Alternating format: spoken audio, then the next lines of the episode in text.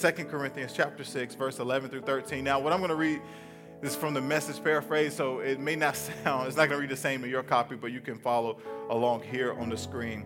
And it says this this is the Apostle Paul uh, writing. Uh, he wrote this letter to the church uh, in Corinth, and he wrote several letters to them.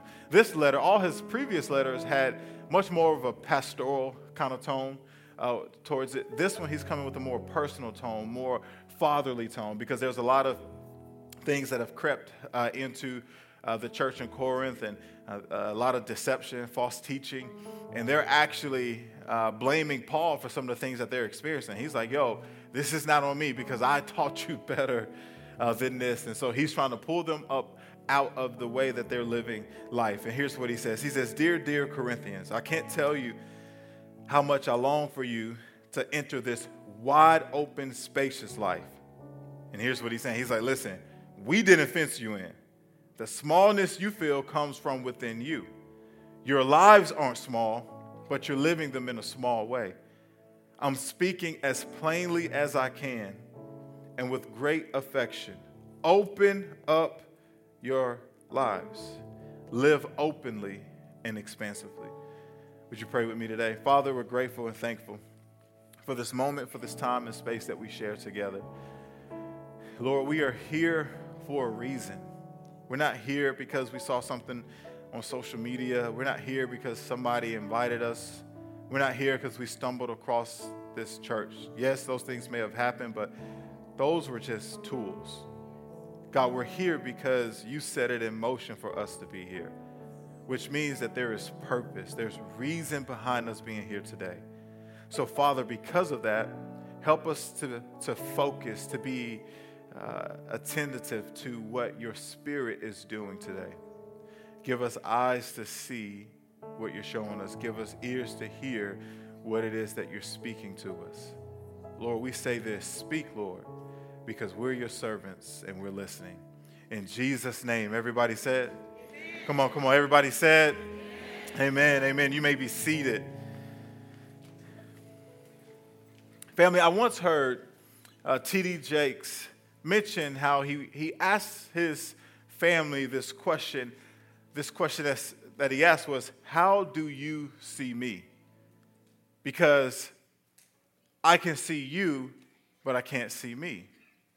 And what he was getting at behind that question was there's a lens to life that we all see our life through, right? And that lens in which we view life can affect the way we see life, and depending on how we see our life, can oftentimes determine the type of life that we live.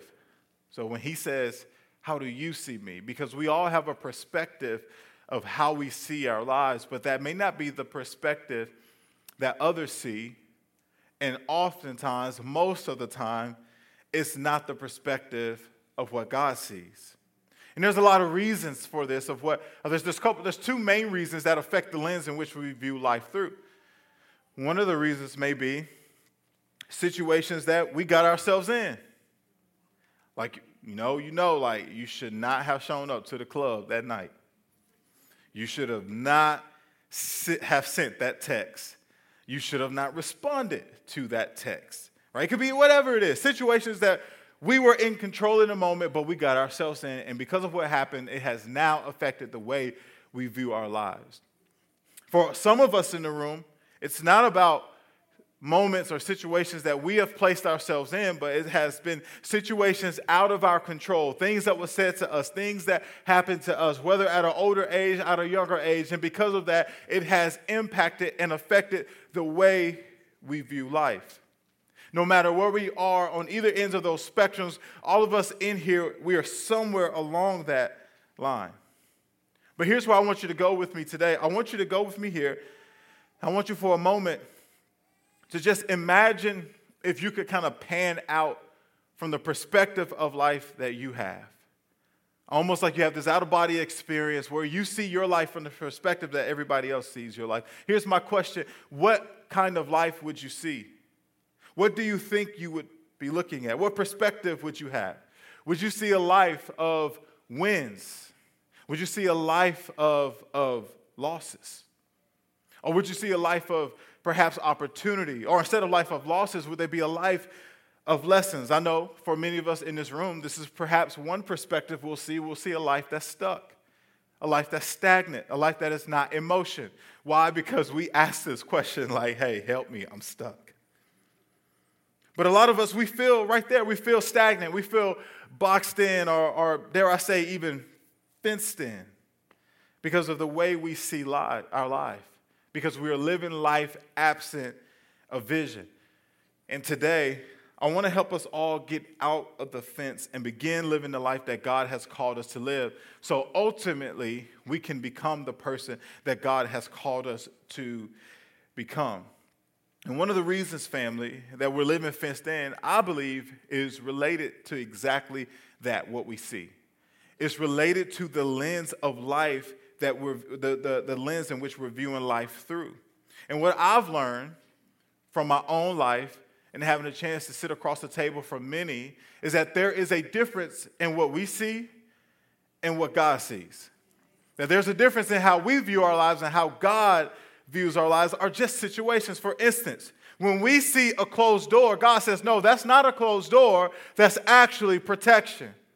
When we see a loss, God says, no, that's not a loss, but that's a lesson. That's an opportunity. That's a moment to say, I may have fallen, I may have missed it here, but it wasn't an L I gained, it was a lesson I gained. So the next time I step into this moment, I'm prepared. When we see a mountain, God says that's not a mountain, but that's a moment for your faith to rise and increase. And believe me, and as we sang a moment ago, take Him at His word. And when we see sickness, God says, No, that's not sickness. That is room being made for a miracle. So here is the question Do you see what God sees? Because living life through the wrong lens will always cause you to live with the wrong focus. It's like you ever take a picture and you have the wrong type of lens on that camera.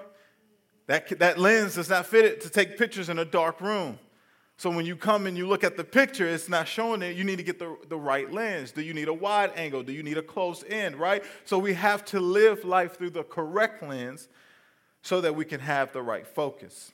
There's a great story that kind of illustrates exactly what it looks like to live life with the wrong focus found in Numbers chapter 13, which it tells the story of Moses sending out uh, the spies to spy out the land that God had promised them. And so he sends out 12 spies to bring back a report. And he wanted, Moses simply wanted to know what was the land like? How were the people there living in it? If they're strong, if they're weak. He wanted to know what was the soil like. Uh, was it uh, fertile? Was it poor? Are there trees? Like, just bring back a report. If there's some fruit, bring some fruit back too. You might have been hungry at that point. But just, but just bring back a report. So the, the 12 spies, they go out to do exactly that. They go out to spy the land. They come back with the report, and they're like, yo, this land is amazing. It really is a land flowing with milk and honey. The fruit there are amazing. It's a great land, but too bad we can't stay here.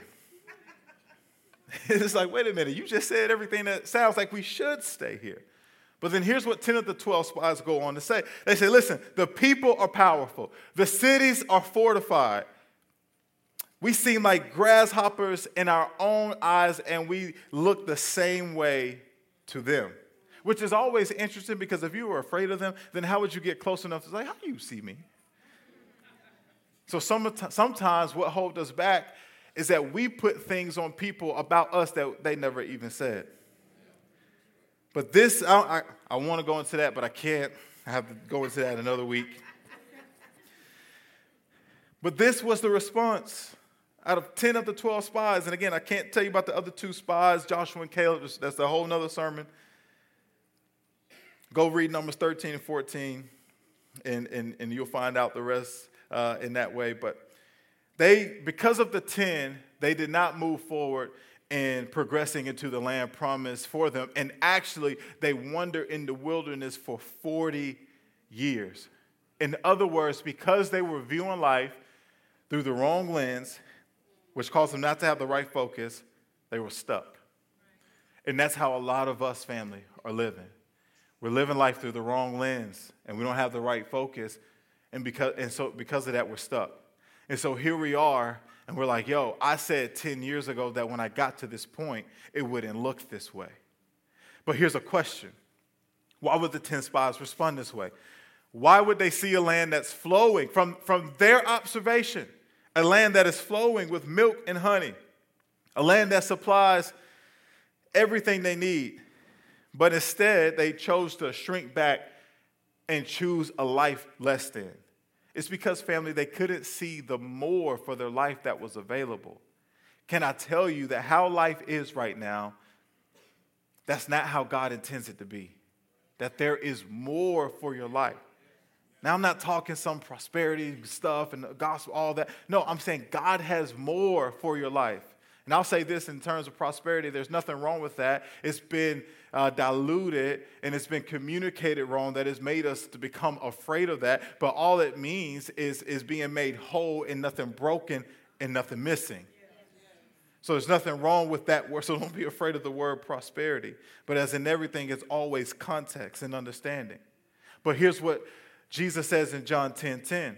And this is what the spies, those 10 spies weren't get, were not getting. Jesus says, I came so that they can have real and eternal life, more and better life than they ever dreamed of.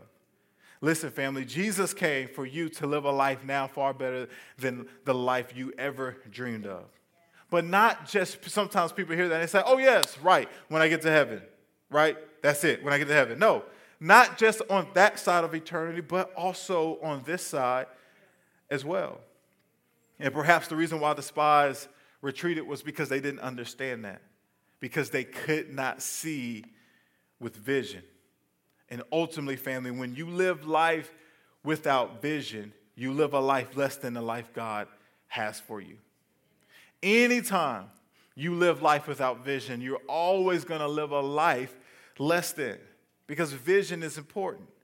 Vision matters. We need to have vision. We need to live with vision. Look what Proverbs 29 18 says about vision. It says, When there's no vision, the people get out of control. Why? Because vision brings clarity, vision brings direction. Can you imagine pulling up to an intersection and no one had vision for how an intersection should work? Now, some people still don't understand how an intersection should work, but can you imagine, like, you go when you feel like it, you go when you go? Like, just, no, we need, and so in the same way with our lives, we need vision because it gives direction, it gives clarity, it gives purpose to the steps that we're taking. Even if you're living life in a moment that may feel a little bit chaotic, but when you know you're living in vision, you're walking in purpose, it's like, okay, I know this has to be like this, but I'm actually making steps towards progress because I know I'm living in vision. I know I'm living in purpose. And I love what Helen Keller says about vision. She says the only thing worse than being blind is having sight but no vision. So you can see, but you can't see because you have no vision. And so you have physical, the ability to see physically, but yet spiritually you cannot see because you're living life without vision. And I don't know about you, Maybe you experience this personally in your life, or maybe just people you know. But you ever see someone who just has, seems to have a lot of character issues, a lot of character flaws? Well, I don't think that people necessarily just have character issues. I think it's pointing to something else. I think it's pointing to the fact that they're living life absent of vision. Because when you live life absent of vision, it's going to affect your character. So we don't have character issues, but instead we have vision issues. Because if if your character was on, you will understand, yo, I can't speak like that. I can't act like that. I can't live like that. I gotta understand the decisions I make. I gotta understand the consequences to the choices that, that I choose to, to how I live my life. And so when someone is living with character issues, it's not simply because they say, This is how I wanna live, it's because they're living life absent of vision. They can't see the more that's available. They can't see what God has for the life. And, and here's what exactly uh, happens when you live without vision. When you lack vision, you lack the ability to see the possibility of what could be. So people say, well, why does it matter how I live? Why does it matter what kind of decisions I make? Why does it matter about my choices? It's because when we don't understand why it matters, it's because we lack the ability to see the possibility of what could be. And that's the reason why so many of us, family, are living stuck. Like we're living stuck, period. No matter if it's good, bad, or indifferent, we're living stuck in the past. And listen, nothing is worse than that person in high school who, like, that was their moment, like, that was their time. And then 20 years later, it's like, yo, you still in the same spot. Because that was the moment. That was, that was it. It's like, I got it good right now. I ain't leaving this. But we're stuck in the past because we lack the vision to see what's ahead of them. So it's the person that, that, that you see lack and you say, well, this is how it's, it's going to be. I see lack and that's just what it is. But instead, we can't see ahead to provision. That we don't understand that God is Jehovah Jireh, meaning the Lord who provides. And oftentimes, and most of the time, we don't see the provision first, but He calls for the obedience first. And it's the moment we decide to be obedient and walk in His way that we see the provision. Or we don't want to take the steps that it requires for us to move from a place of lack into provision. All we can see is pain. All, can, all we see is what happened to us, what was done to us, what was said to us, or pain we cause ourselves. That's all we see, but we can't see ahead to being healed. We can't see ahead to being made whole. All we see and all we know is the brokenness that we feel, of the turmoil, of the sleepless nights that we experience. But because we lack vision, family, we can't see restoration. We can't see that the Lord wants to restore us because we lack vision. And if someone right now, you're pushing back and you say, Well, I would live with vision if I just knew what I needed first. Well, don't worry about what you need. Just ask God for a vision first. Because vision is not about what you see now, but it's about what you see later. Here's what I'm saying vision isn't what you see first, but it's what you see second. Vision isn't what you see first, it's what you see second. Vision is what you see when you close your eyes. So, right now, y'all go with me here. Right now, my eyes are open, and I see us. Now, our team, our serve team, can we, real quick, can we give it up for the serve team right here at the Becoming Church? So, our serve team has turned this place around in amazing fashion. I don't even know if you guys realize you've pulled up to a school this morning. but that's, what serve team has done. But when I look out, I understand that I'm looking at a cafeteria.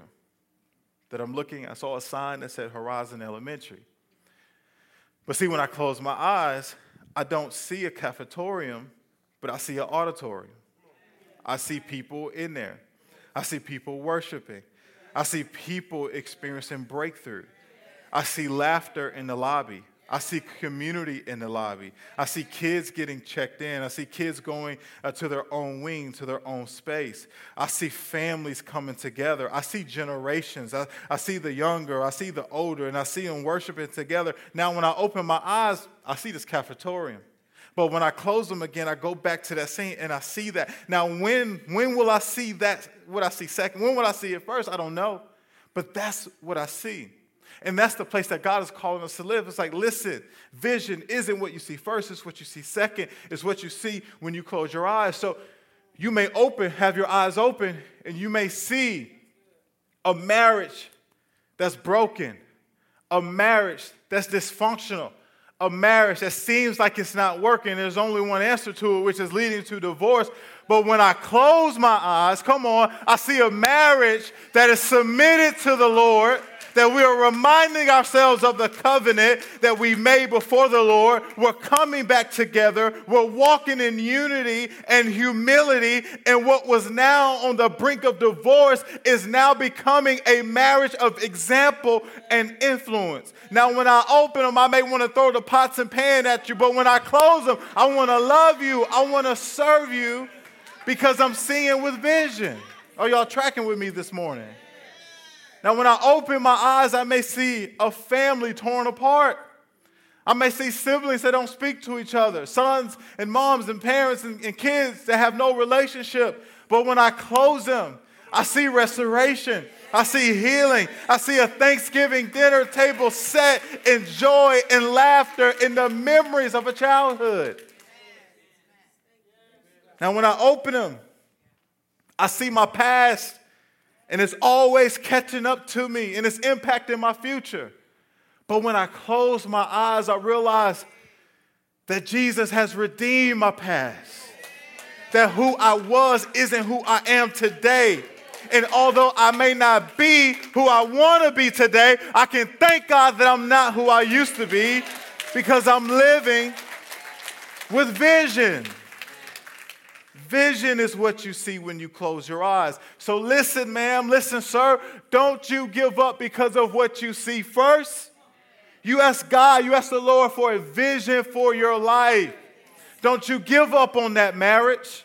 And if there are people around you who are not saying the same thing, those are people who no longer need to be around you. Yes, I am going to go to that level. Because what the Lord has put together may no one tear apart. A great illustration in scripture that we see of this is, is in 1 Samuel chapter 16. And it's where the prophet Samuel the Lord has said, Hey, I need you to go anoint the next king of Israel because the current king, Saul, uh, he's lost it and the Lord's anointing has been removed from him. And, and, and, and the Lord said, Samuel, it's time to get up, quit whining. It's time to go and anoint the next king.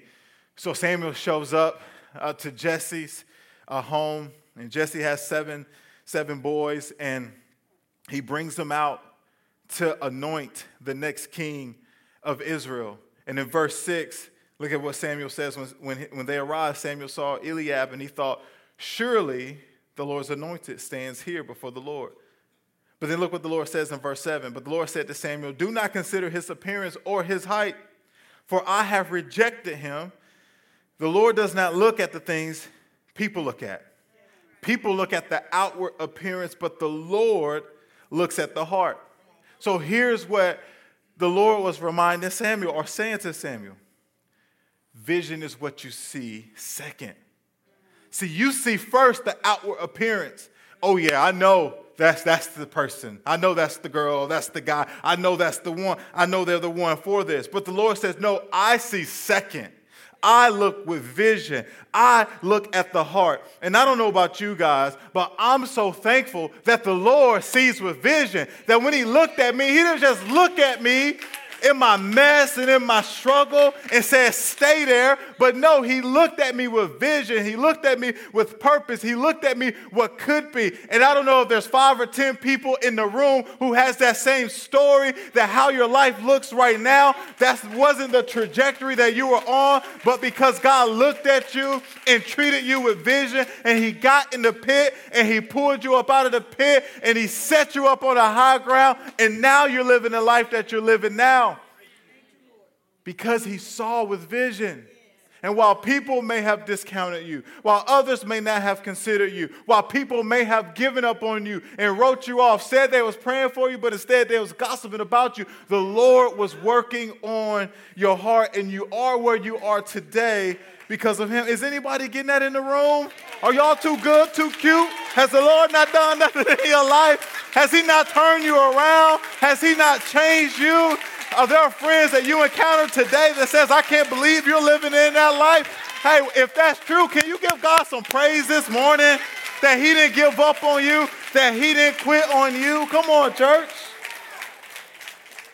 We can't get to the place where the Lord has done something in our life and we sit on our blessed assurance. But we need to be constantly reminded of the work of the Lord in our lives because we may still know the old Mike. And we don't need to be the old Mike or the old insert your name. But we need to constantly be reminded of what the Lord has took us from. Amen. And it's just what the Lord does. People said, no, David, you ain't nothing but a shepherd boy. The Lord says it's not a shepherd boy, that's a king. It's just on his track record. Some people saw an out of control Christian killer named Paul. And the Lord says, No, that's going to be the leader of the Gentiles.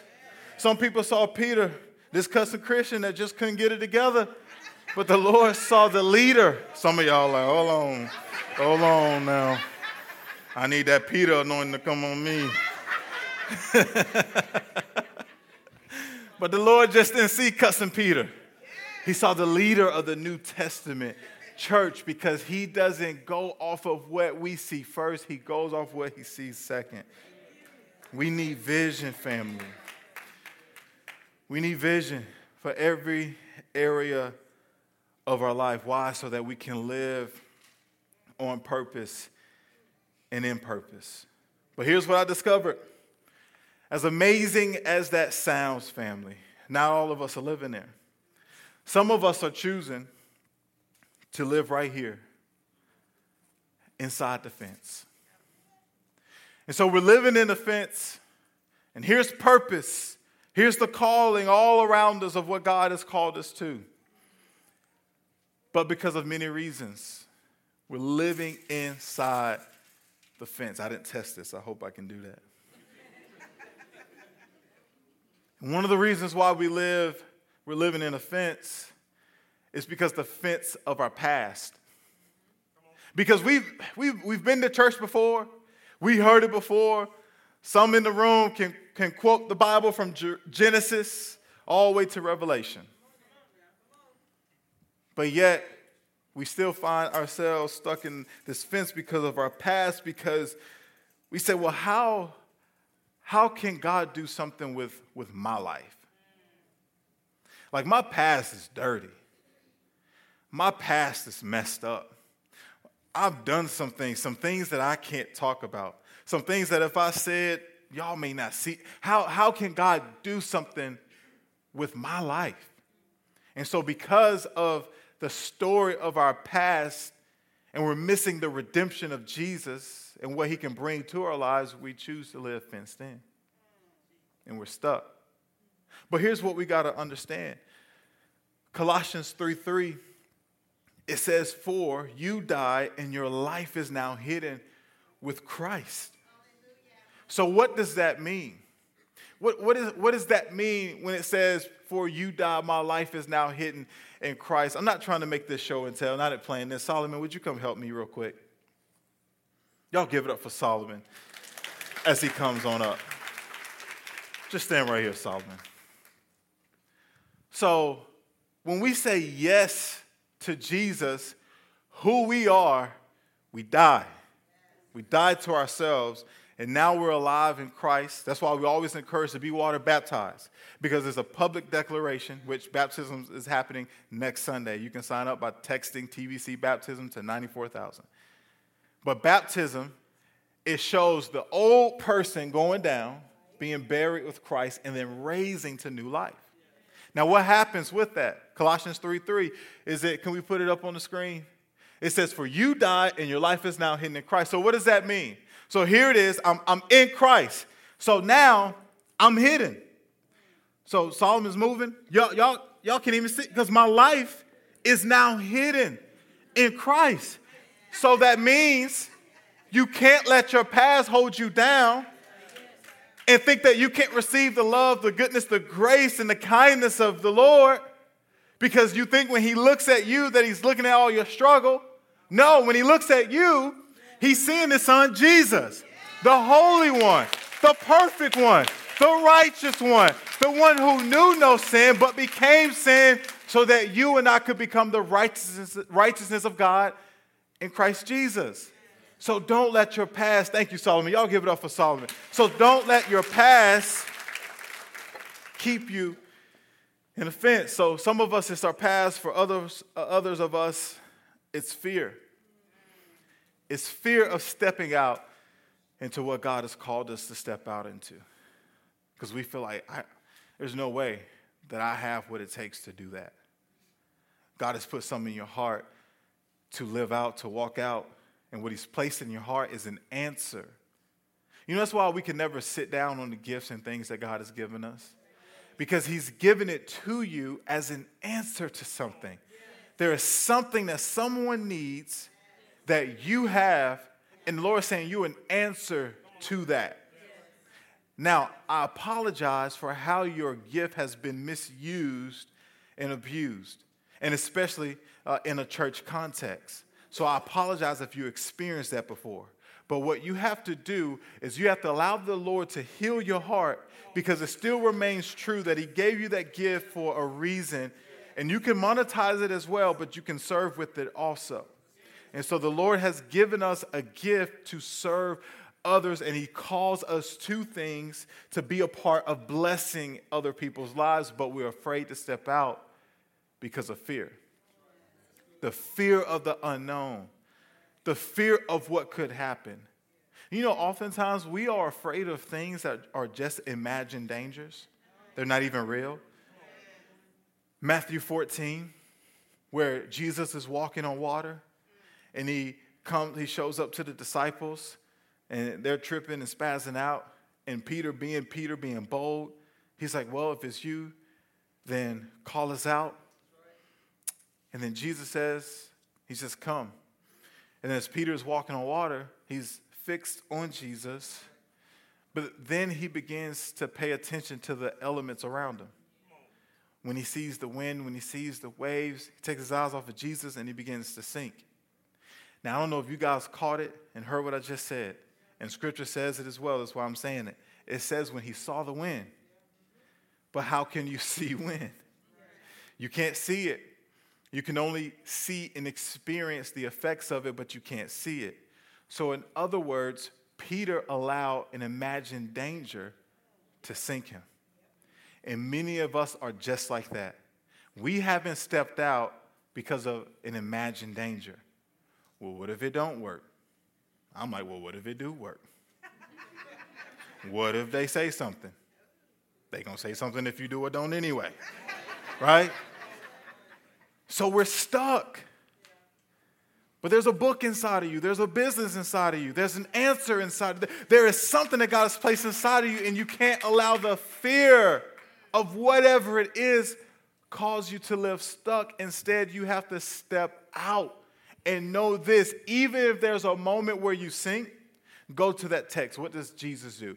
He picks Peter right up and it says, they climb back into the boat. And here's what I believe happened it wasn't Jesus carrying Peter back into the boat. I believe he held his hand and says, Come on, son. Come on, Peter. Let's walk. And it's the same way with us. Lord says, No, that wasn't an L, it was a lesson. Now, come on, get on up and let's walk this thing together. Now, some of us, it may not be our past, it may not be our fear, but for some of us, it may be other people. Those mm, that, that got me was like, it was like, yes, it is. I get it. People, people, but listen, God's plan is people, so we got to figure it out. But other people, they keep us fenced in, they keep us in a box. And oftentimes it's because of their insecurity. You know, if you grew up a certain way and then the Lord has just done something in your life, or you at a point right now where like the Lord is working on your heart and there are things that you're trying to let drop off because you realize they don't honor the Lord. And people like, oh, you different now. Look at it, y'all, it shouldn't change. Oh, you know he ain't going away. He got to get up to church in the morning. It's all, uh, you can't, really? Man, I don't know who you are anymore. And whenever time you hear those comments, it's people who are not comfortable with the person that you're becoming. And so, because they're not comfortable with who you are becoming, they always try to discredit your journey.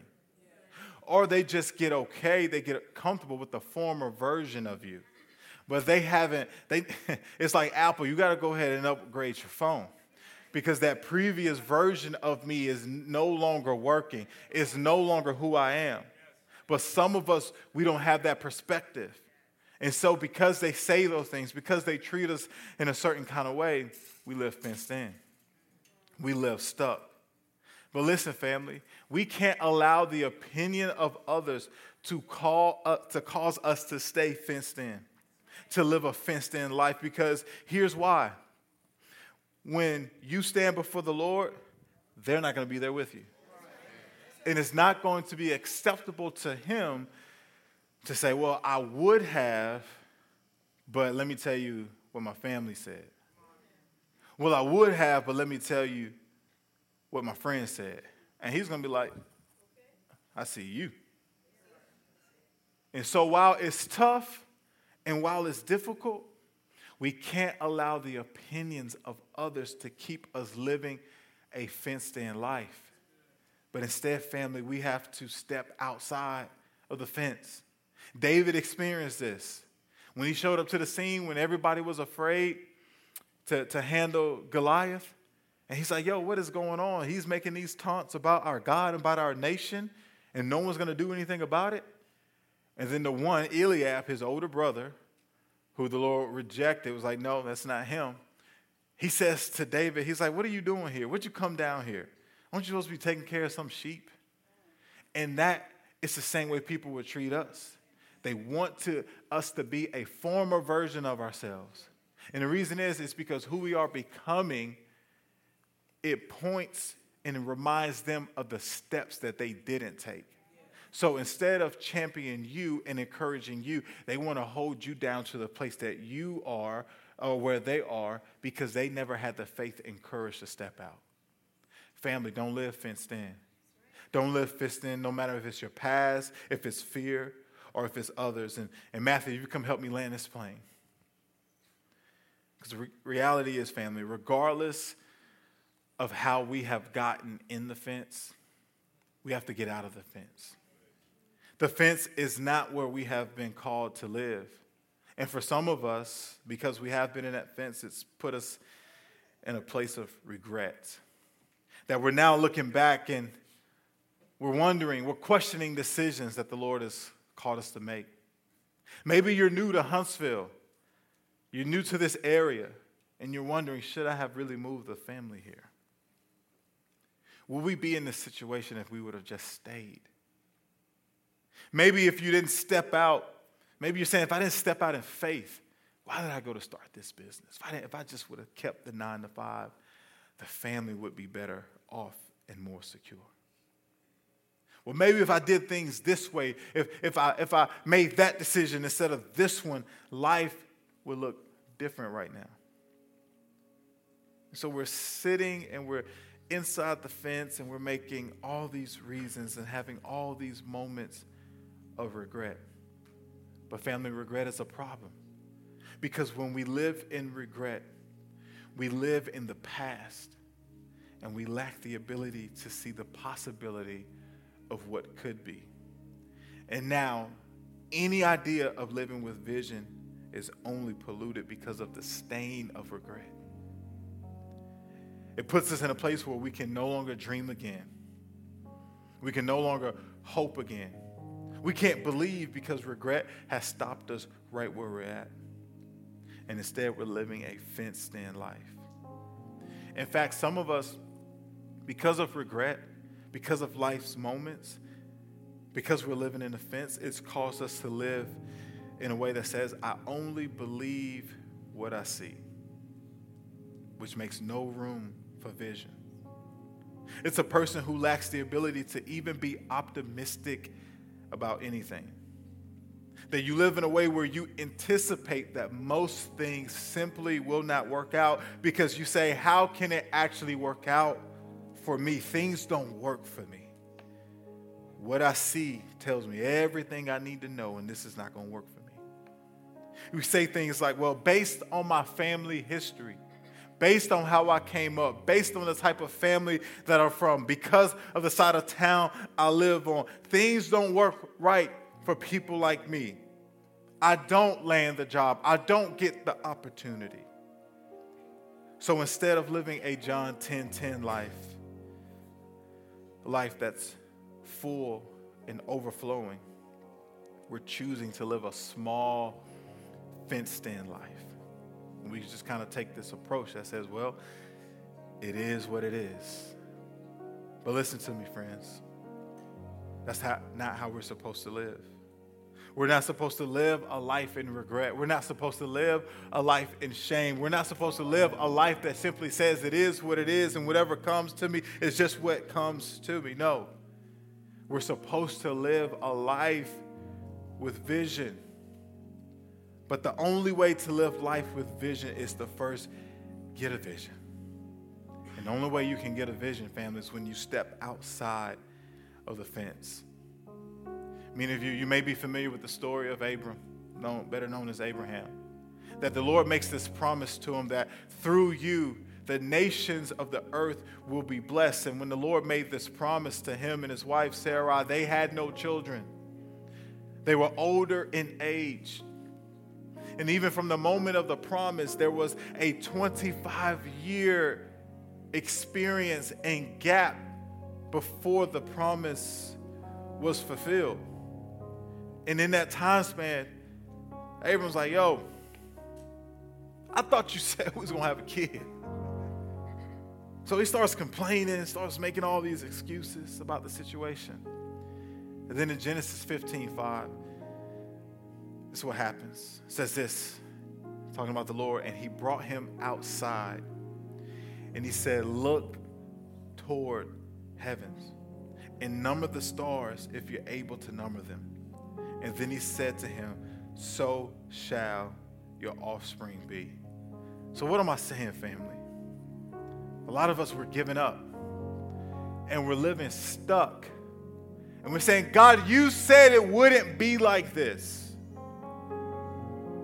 This is what you spoke to me. This is what was said about my life at a young age. When I, have done this before, I've tried this before, I pray, I believe, I worship, but yet things still look the same around me. We find ourselves in the same spot as Abram did.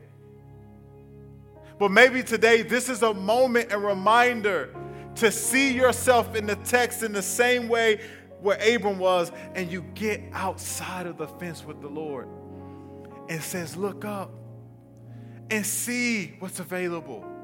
Your life is not fenced in, it's just the way that we're living it. Why? Because Jesus came so that we can have life and have it to the full. Friends, your life isn't fenced in, it's just the way we've been living it. Whether it's the fence of uncertainty, the fence of fear, anxiety, it's time to come outside. It's time to step outside and get a vision for your life. It's time to step outside and get a vision for your marriage. It's time to step outside and get a vision for your future. Because there is no vision inside this fence. Vision is only when we step outside the fence and we see what God sees and what He shows us and what He ultimately will allow us to live in is far more than we could have ever dreamt of. Look at 1 Corinthians 2 9. It says, But as it is written, what no eye has seen, no ear has heard, nor the heart of man imagined, you can't even imagine it, what God has prepared for those who love Him. So hear me. How it is is not how it's always going to be. You don't have to live this small, fenced in life when you get outside with God and get a vision for your life. Would you pray with me?